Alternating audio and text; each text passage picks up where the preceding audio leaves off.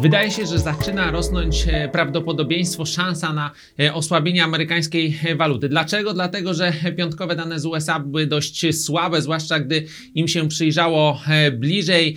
Zamówienia na dobra trwałe, jeżeli chodzi o dobra inwestycyjne, były słabe. Wydatki Amerykanów były słabe.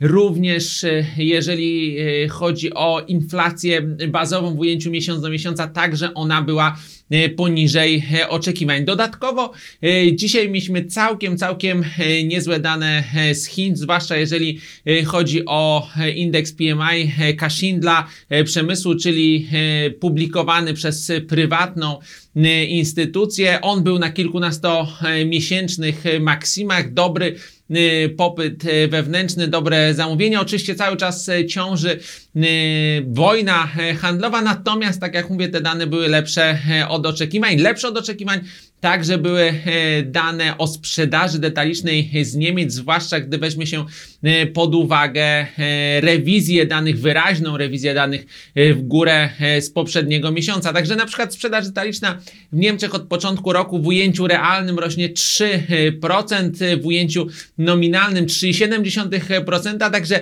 te obawy dotyczące e, Niemiec wcale nie muszą się e, zmaterializować. Obawy oczywiście, jeżeli chodzi o recesję. Kolejne dni będą e, ciekawe na rynku dano inflacji ze strefy euro, ISM sektora przemysłu amerykańskiego, później usług, oczywiście dane z rynku pracy, e, środa ADP, piątek e, oficjalne raporty Departamentu e, Pracy, gdyby te dane były e, słabe, gdyby one potwierdziły chociażby e, te niezadowalające piątkowe doniesienia, a dodatkowo sytuacja związana z Chinami, czy też publikacje ze strefy euro, na przykład inflacja byłyby w miarę dobre, to znacznie rośnie szansa, prawdopodobieństwo, że będziemy jednak zmierzać w górę na głównej parze walutowej. Niewykluczone byłoby nawet przekroczenie poziomu e, 1,10. To byłaby pozytywna informacja e, dla złotego. E, Być może byśmy schodzili na euro złotym e,